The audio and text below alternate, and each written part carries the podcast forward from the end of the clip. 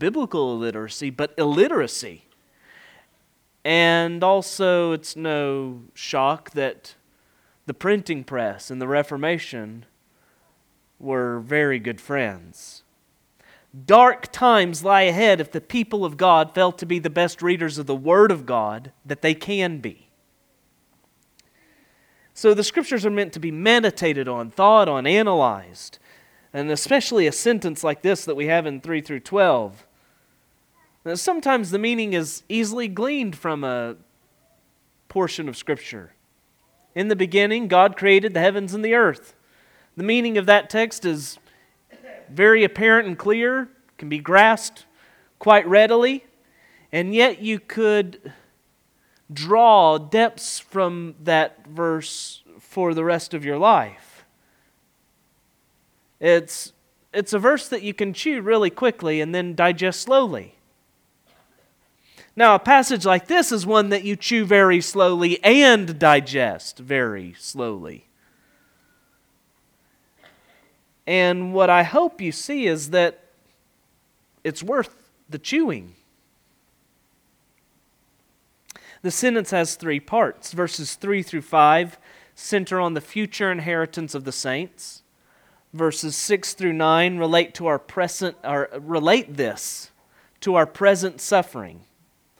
And then verses 10 through 12 tie that into this revelation that we've received through the apostles and the prophets, the prophets of the Old Testament, and the apostles of the New. And so we're going to go about eating this elephantine text the way the sages have long advised chunk by chunk. This morning, verses 3 and 5. But as we eat this elephant, let's keep reminding ourselves of the elephant that we are eating. In other words, I think to, to best deal with this text, we have to act like a good butcher and connoisseur. We have to break apart the text, knowing what we're breaking apart, knowing where to put the pressure to, to separate the carcass just right, and know how this cut relates to that cut. We have to understand the butcher process and the cuts and how they relate to the whole, and also act as good connoisseurs and savor and relish what we're chewing on. So, after his greeting, Peter erupts in praise, verse 3. Blessed be the God and Father of our Lord Jesus Christ. What evokes this praise, this doxology? That's what uh, pra- doxology means praise. What, what evokes this doxology in Peter? Is it what he has said concerning these elect exiles who are elect according to the foreknowledge of God and the sanctification of the Spirit for obedience to Jesus Christ and for sprinkling with his blood? Is, is that what's brought forth this praise, or is, is it what follows? And I think verse 3 makes it clear whenever goes on to, in this single sentence, say, according to his great mercy, he's caused us to be born again. It's what follows that's caused Peter to praise in this way. But what you'll see is that what follows is deeply related to those truths that we meditated on last week, contained in, in the greeting in verses 1 and 2 either way you go, forward or backward, you have to understand this that this doxology erupts out of theology. Peter praises God for what he has done, but it's not the kind of praise of, I had a great week. There's a deep theological foundation upon which Peter's praise rests. Uh, before we go any further into that, though, let's look at the praise itself. Blessed. Blessed has a different meaning depending on which way the traffic's going. Same sign, but if you're traveling one way, it means something different than if you're traveling the other. If the traffic is going from God to us, blessed means one thing. If it's going from us to God, it means another. So, number six is the passage that you, you should have in the back of your mind to understand what it means whenever it's flowing from God to us. There, Aaron was instructed to bless the people in this way May Yahweh bless you and keep you. May Yahweh make his face to shine upon you and be gracious to you. May Yahweh lift up his countenance upon you and give you peace. To be blessed, the word simply meant happiness, but not in some kind of shallow way. And, and some people get uncomfortable. Oh, you ought to say joy or, or, or, or something. Well, no, I simply mean happiness, joy. Uh, however, uh, these can be synonymous, but the point is, it's not in something so fickle. The central joy from which everything else flowed and everything was attached to for, for true blessedness is God Himself. It's it's this relationship with Him. Yes, it means that you're in good fortune with God, that you're fortunate and blessed and happy in that sense, but, but the, the idea is that the favor of God, this relationship to where one is reconciled with God, one, one has this knowledge of God as Father and Lord and Savior, that in and of itself is the, the blessedness of being blessed by God. And as you consider God in himself, blessed still carries something of that meaning. 1 Timothy 1:11 tells us that our God is the blessed God. He's the happy God, perfectly delighted in himself as each member of the Trinity, each person of the Trinity takes joy in the infinite inexhaustible perfections of the other members of the Trinity. But whenever the traffic flows from man to God, the meaning changes, and it means simply praise. See, Peter is not adding to God's joy here. God has added to Peter's. That's why he's praising. Our praise doesn't feel some kind of void in God. Our God is not so needy. C.S. Lewis deals with what he calls the problem of praise. Whenever God demands praise, it may seem as though he's asking for reassurances of his excellencies. We despise this in a man. Why is it different with God? And one of the answers that Lewis gave is this The most obvious fact about praise, whether of God or anything, strangely escaped me. I thought of it in terms of compliment, approval, or the giving of honor. I never noticed that all enjoyment spontaneously overflows into praise unless, sometimes even if, shyness or the fear of boring others is deliberately brought in to check it. The world rings with praise. Lovers praising their mistresses, readers their favorite poet, walkers praising the countryside, players praising their favorite game, praise of weather, wine, dishes, actors, motors, horses, colleges, countries, historical personages, children, flowers, mountains, rare stamps, rare beetles, and even sometimes politicians or scholars. I had not noticed how the humblest and at the same time most balanced and capacious minds praised most, while the cranks, misfits, and malcontents praised least. And he goes on to say, I think we delight to praise what we enjoy because the praise not merely expresses, but completes the enjoyment. It is its appointed consummation. Do you see? I see such a consummation of joy here in Peter. It's, it's, it's, it's not simply the expression of the joy, it's the joy itself in this, this word of blessed be the God and Father of our Lord Jesus Christ. Whenever the child plays at the ocean and the ocean fills the child's bucket, and the, the child then takes that bucket to pour it back into the ocean, the child hasn't added anything to the ocean. The ocean is added to the child's joy. And likewise, whenever God's, the infinite ocean of God's grace, whenever a stream of that pours down upon us, and we return it back in praise, we haven't add, added anything to the ocean of God's joy in God. Rather, His joy has become ours. We simply return the flow. We bless because we are blessed. The traffic doesn't flow the same way on the, both sides of the street. He's the fountain. All comes from Him and through Him uh, uh and to Him. So you see our praise itself. You, you see it with Peter here. Our praise is part of our blessedness. It's because we're blessed that we praise.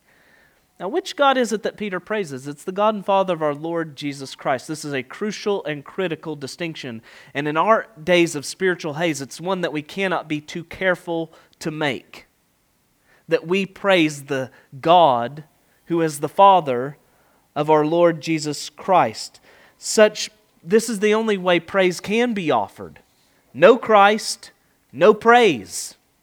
There is no blessed be God if there is no God who's the Father of Jesus Christ. There's no good news. Calvin comments, For as formerly, by calling himself the God of Abraham, he designed to mark the difference between him and all fictitious gods, so after he's manifested himself in his own Son, his, so after he's manifested himself in his own Son, his will is not to be known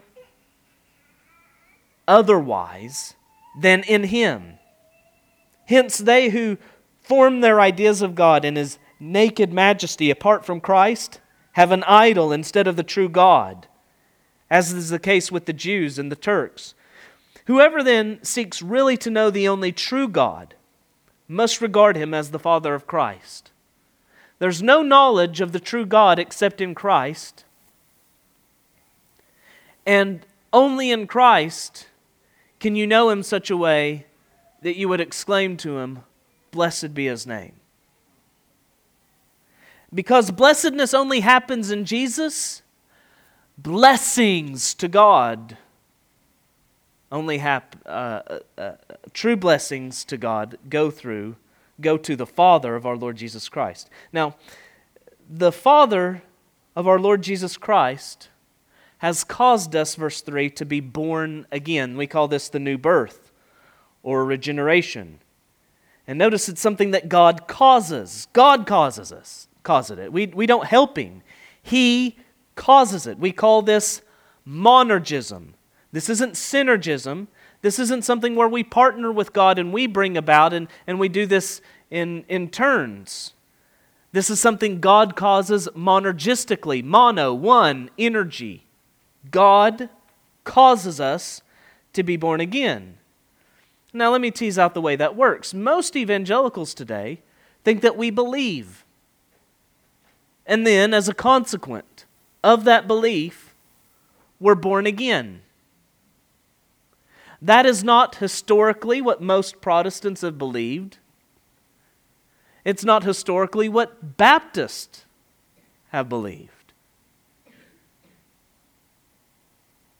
We believe because we're born again, 1 John 5 1. Everyone who believes that Jesus is the Christ, that's present tense. If you believe Jesus is the Christ, here's what happened. Everyone who believes that Jesus is the Christ has been born of God. Not will be, not at that moment is, but if you believe, you, here's the reason why, you have been born of God. In his greeting, Peter told them that they were elect exiles, among other things, for obedience to Jesus Christ. You were elect, you were chosen for obedience. And we saw how that obedience to Jesus Christ is the obedience Paul speaks of throughout Romans, the obedience of faith. You were chosen for faith. And now you're seeing, with this phrase, how that faith comes to be. Because God causes you to be born again. And if you're born again, you believe. The heart, the new heart that you're given in rebirth and regeneration, beats with faith and repentance. So the new birth has to come before belief because it's the cause of belief. Before the new birth, you are in your flesh and you cannot please God. Romans 8. The mind that is set on the flesh, uh, for to set the mind on the flesh is death, but to set the mind on the spirit is life and peace. For the mind that is set on the flesh is hostile to God and it does not submit to God's law. Indeed, it cannot. Those who are in the flesh cannot please God. We go to Hebrews 11 and we see that faith pleases God. If you're in the flesh, you can't please him. That means you cannot have faith. This is why Jesus said, No one can come to me unless it is granted him by the Father. Coming is believing, and you can't do that unless it's granted, unless it's a gift, unless it's given to you by the Father. And the Father's giving that is the new birth, which He causes. We call this causing, God causing this new birth. We call it the effectual call. There's a general call that happens anytime the gospel is preached. A general call to all who have heard that word to believe and repent. But within that general call that happens as man proclaims the gospel, there's an effectual call of the Father by the Spirit to his elect, to those that he chose, whereby he causes the new birth. So the Father calls and he calls through the gospel, 2 Thessalonians 2:14. To this he called you through our gospel so that you may obtain the glory of our Lord Jesus Christ. You see how that's near synonymous with our present passage. To this he called you. That's the same as causing you to be born again. He called you. He called you through the gospel so that you may obtain the glory of our Lord Jesus Christ. Obtaining that glory is the same thing as this living hope and inheritance that are spoken of here. He called you through the preaching of the gospel to this glory, to this hope, to this inheritance. Whenever God sends forth His word, know that it accomplishes His purpose. Isaiah 55. As the rain and snow come down from heaven and do not return there, but water the earth, making it bring forth and sprout, giving seed to the sower and bread to the eater. So shall my word be that goes out from my mouth. It shall not return to me empty, but it shall accomplish that which I purpose, and shall succeed in the thing for which I sent it. What is the purpose to which God sends forth his word? To gather in his elect. Now, let me show you this. Let me just hit you with a barrage of text here. And I want you to notice how often calling and election are put together in the scriptures. So let's return to Second Thessalonians, but let's catch the verse before it. We ought always to give thanks to God for you. So here's Paul thanking God for these Thessalonians. He says, I'm not thanking you, I'm thanking God for you. Why is he thanking God for them? We ought always to give thanks to God for you, brothers beloved by the Lord, because God chose you as the first fruits to be saved. He chose you as the first fruits to be saved. He didn't, he didn't choose you in some kind of general way. He chose you to be saved. Through sanctification by the Spirit and belief in the truth, to this, to this salvation, He called you through our gospel so that you may obtain the glory of our Lord Jesus Christ. He chose you to be saved, and then He called you to that salvation He chose you for. 1 Corinthians 1 26 and 27. Consider your calling, brothers. Not many of you were wise according to worldly standards. Not many of you were powerful. Not many were of noble birth. But God chose what is foolish in the world to shame the wise. God chose what is weak in the world to shame the strong. Do you see how he just interchanged calling and choosing as though these could be ex- just replace one with the other? Not that they're the same thing, but that if he called you, it means you're chosen. And if you're chosen, it means he calls you. He didn't call many wise, many powerful, but he chose the foolish and the weak. 2 Timothy 1 9. God saved us and called us to a holy calling. Did you see how salvation and calling were put parallel there with one another?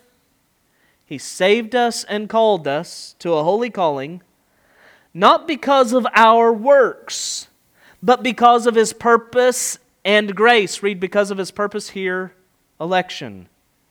His purpose and grace which he gave us in Christ Jesus before the ages began. Listen to a sentence fragment from Galatians 1:15. But when he who had set me apart before I was born, there's election, and called me by his grace. And then finally, there's that well known passage in Romans 8. Those whom he predestined, he also called. Those whom he called, he also justified. And those whom he justified, he also glorified. Now, assumed in that order is the word all, or else it's not a very comforting text, is it? Some that he predestined, he called, and some that he called, he justified, and some that he justified, he glorified. It all falls apart if you put some, you see. All that he predestined, he called. And all that he called, not some, all that he called, here's the group that are called, and every one of them justified. And all that he justified, glorified. You see how this same order goes with our text, this living hope. This glorification is tied into that. You're born again to a living hope, and you're born again through the resurrection of Jesus Christ from the dead. You're born again to this living hope through the resurrection of Christ. Uh, I think we rightly, because of 1 Corinthians 15, so often associate uh, Jesus' resurrection with our resurrection. We make that connection. Because Jesus rose, we're going to rise. But have you ever made this connection? Because Jesus rose, those he was in union with, those that he represented, those that he died for, when Jesus rose, they will be born again. When Jesus rose, he rose with resurrection life for all those that he were, was in union with, those all, all those that he died for. And whenever you're born again, you're born again with resurrection life, the resurrection life of Christ. Because the new birth is put in terms of, of one who was formerly dead in their sins, now coming alive. That's what's happening in the new birth. It's the same thing as what Ephesians 2 4 and 5 tells tell us whenever uh, Paul says that we were dead in our trespasses and sins, but God, because of his great mercy, made us alive together with Christ when he raised him from the dead the power that's behind your new birth that is just waiting for God to say to the Holy Spirit, plug him into it, the power that's there was completely stored and ready at the resurrection of Jesus. When Jesus rose, the new birth was certain for the elect. And now do you see how we've gone from monergistic regeneration with the foundation of election underlying it to the truth of definite atonement? You were born again to this living hope through Jesus' resurrection. That's definite atonement. And it goes back to our greeting again. You are an elect exile for sprinkling with his blood. God chose you for sprinkling with his blood. Whenever Jesus died on the cross for the elect, every part of their salvation was completely, and he rose. Whenever he died and rose, all of his living, whenever Jesus said, It is finished, and whenever he rose from the grave, he'd accomplished everything. All of their salvation is found in Christ, nothing is lacking. He said, the angel said to Joseph that his name is Jesus because he's going to save his people from their sins. And whenever he finished this, whenever he rose and ascended and he's at the right hand of the Father, there's nothing, lacking in that. The job's done. He saved them. what happens in time is simply the application by the Spirit of everything Christ has accomplished to his people. It's the same way that you see in verse 5. There's the salvation that's ready. It's talking about the future salvation that, that we haven't entered into yet, that's part of this inheritance and this living hope. That, that salvation is ready for you. It's ready. It's already there. It's ready. And what's lacking is simply for the time ordained of the Father for you to enter into the fullness of that salvation. And what happened with Jesus' death and resurrection and his ascension and, and Christ and all of his all our salvation that's in him, it's ready, it's all in him. And what happens with the new birth is that the Father decides to call it by telling the Spirit to apply the merits and goodness and, and put us into living union with Christ so that at that moment we begin in our experience to know the salvation that's completely in Christ. You're born again to a living hope. See, the dead were reborn through the resurrection to a living hope. You see this transition from death to life. And this hope is parallel with this inheritance, and living is parallel with imperishable, undefiled, unfading. Now, hope can refer either to our subjective attitude, we hope, we have a hope, and we hope. So it can be subjective or the subjective reality. We hope, and we hope in this hope. It's used in that objective sense here. What is our hope? What, what is this inheritance? And again, Peter's using this language from the Old Testament, applying it to this largely Gentile audience. In Genesis 12 7, God promised Abraham to his offspring the land that he sojourned in.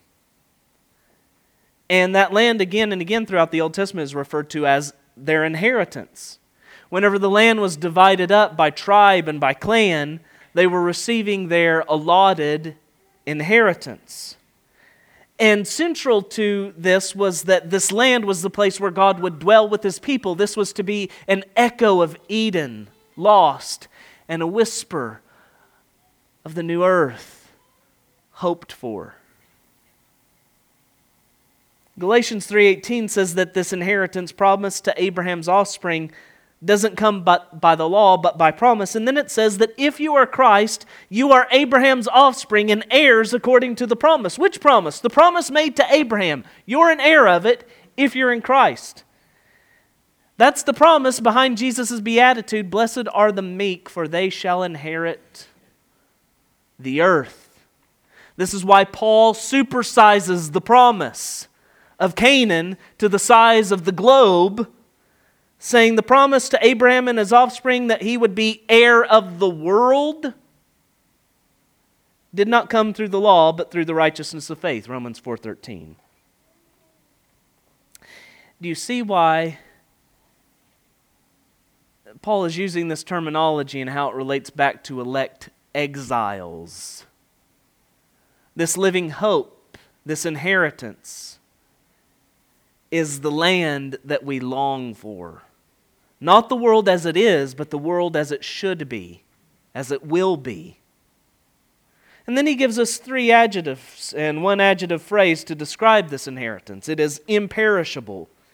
The world as it is is perishing, it's going the way of the people of this world. Or rather, we should say that this world is following the way of the people of this world. The people are perishing, and the world is under their feet following with it. 2 Peter 3 10 through 13 speaks of both this world and the world to come. But the day of the Lord will come like a thief, and then the heavens will pass away with a roar, and the heavenly bodies will be burned up and dissolved, and the earth and the works that are done on it will be exposed. Since all these things are thus to be dissolved, what sort of people ought you ought to be in lives of holiness and godliness, waiting for and hastening the coming of the day of God, because of which the heavens will be set on fire and dissolved, and the heavenly bodies will melt as they burn. But according to his promise, we are waiting for, a, for new heavens and a new earth in which righteousness dwells. And that leads into the second descriptor that this inheritance is undefiled. It's a land where righteousness dwells, sin has no stain in it. And then consider that in relation to the next one that this, this inheritance is unfading. That means that sin never will stain it. It's sin which causes the, this which has brought about the curse of God, which causes this decay and this, this, this, uh, this rot, this fading. But here's an inheritance that's unfading. Sin has never defiled it, it never will. Its, its mark will never,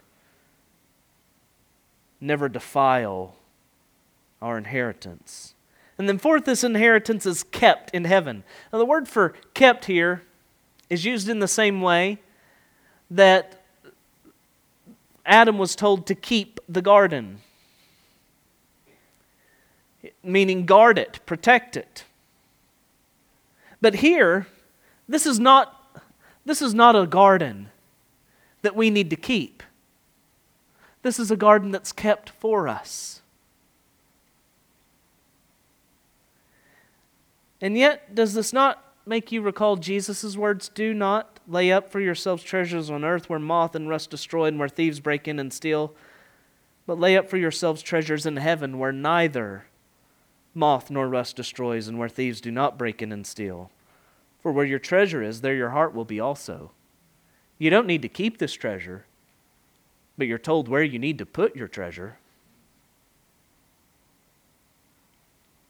Not only is this inheritance kept for us, we're kept for this inheritance. Verse 5 You, who by God's power are being guarded, kept, protected, through faith for a salvation ready to be revealed in the last time. You're being guarded by God's power, and the, the, the means through which God is guarding you for that salvation is faith. You are guarded on your pilgrimage through faith to the inheritance that awaits you. You see two doctrines put side by side here that always go hand in hand. You see the doctrine of the preservation of the saints and the perseverance of the saints. And what you see is that the saints persevere in the faith, they keep faith because God guards them in the faith. Unfortunately, in Baptist circles, even in this area at large, this is often watered down to the statement once saved, always saved, or security of the believer. While that phrase is absolutely true, it can be used as a mask for a lie. Oh, you've walked the aisle. Soul is good. Your indulgence has been purchased. No. The doctrine of the preservation and perseverance of the saints doesn't say less than once saved, always saved. It says something much more. It says, and it, and it keeps, it guards the truth against the lie. Settling for saying once saved, always saved is like desiring to call your spouse a woman instead of my wife. The latter phrase says everything the former one does and much more. Our living hope is our inheritance, and it's spoken of here as a salvation ready to be revealed. Whenever we hear salvation, we'll think about our regeneration or our conversion. But the language of Scripture is so much more robust. Just, just uh, type into your, your Bible search app or grab a concordance and look at all the uses of salvation and make, make a, a chart and do past, present, future. And you'll see that salvation dots them all, and you'll find out that a huge chunk of them, if not the majority, are actually, actually future. Do we not see this in the Psalms whenever it talks about our salvation, our deliverance again and again, being that day when, on, on which evil is judged and dealt with? And so we're we were saved, we're being saved, and we will be saved. And the language of our salvation reaches all the way back into eternity past with the election of the Father. And it reaches all the way into the future to that salvation that's being guarded and kept for us, which we are being kept for. So, can you see why the sentence is so long? We're just looking at the first part of it. But can you see why the sentence is so long? It reaches all the way back into eternity past, it has its roots there, it anticipates eternity future, our eternal hope. Election, regeneration, effectual calling, definite atonement, the preservation and perseverance of the saints are all covered here, and we've just dealt with a fragment of this sentence. This sentence fragment might be the most concentrated Calvinistic sentence in the Scriptures. And so, having reflected on it, can you not see why J.I. Packer would say that there's really just one point to Calvinism? God saves sinners. And having reflected on these blessed truths, can you see why it is that Peter would begin, before he even un- unfolds any of them, by saying, Blessed be the God and Father of our Lord Jesus Christ? Whenever we fight for such theology, we're fighting for doxology. We're fighting to sing. We're fighting for God to get the full glory due to his name and for our joy, therefore, in him to be full. And also, whenever we fight for strong doctrine, we're fighting for strong faith. Weak doctrine produces weak faith. An election emptied of all meaning, a limp wristed calling, a new birth where you're the one who decisively delivers yourself, an atonement that can only hope but doesn't actually achieve, will produce the kind of faith that you'd expect to go with such impotent doctrines. If you want a faith that will persevere through trials and suffering, such as Peter is calling for, if you want a faith that will sing through suffering of the sovereignty of the Savior, if you want that kind of faith, well, build it on what Peter does here in this letter unconditional election, monergistic regeneration, effectual calling, definite atonement, the perseverance of the saints. Chew on the hard sentences of Scripture like those truths, and you'll have plenty of nutrients to draw from through the drought and famine so that your song will not be quenched. Rather, if you're chewing on the hard sentences of the Bible, you can't help but belch praise. And the center of this blessed inheritance, again, is our triune God. And if He be for us, who can be against us? Do you see that these are the various the very truths that led Paul to state make that statement? Listen again, Romans 8. We know that for those who love God, all things work together for good, for those who are called according to his purpose. For those whom he foreknew, he also predestined to be conformed to the image of his Son, in order that he might be the firstborn among many brothers. And those whom he predestined, he also called, and those whom he called, he also justified, and those whom he justified, he also glorified. What then shall we say to these things? If God is for us, who can be against us? He who did not spare his own son, but gave him up for us all, how will he not also with him graciously give us all things? There's our living hope, our inheritance. Who shall bring any charge against God's elect? It is God who justifies. Who is to condemn? Christ Jesus is the one who died. More than that, who was raised, who is at the right hand of God, who is interceding for us. Who shall separate us from the love of Christ? Shall tribulation or distress or persecution or famine or nakedness or danger or sword, as it is written. For your sake we are being killed all the day long. We are regarded as sheep to be slaughtered. No, in all these things we are more than conquerors through him who loved us.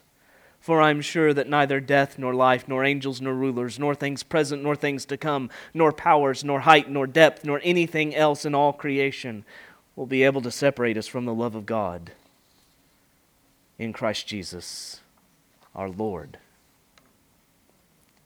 Let's pray. Father, praise be to you for what you've given in Christ, for what you cause, and for what you keep and what you promise. May our hearts erupt with praise now, having considered these truths, such that through our faith that you're causing and keeping us in, even through trials, we keep on singing. In Jesus' name, may it be so. Amen.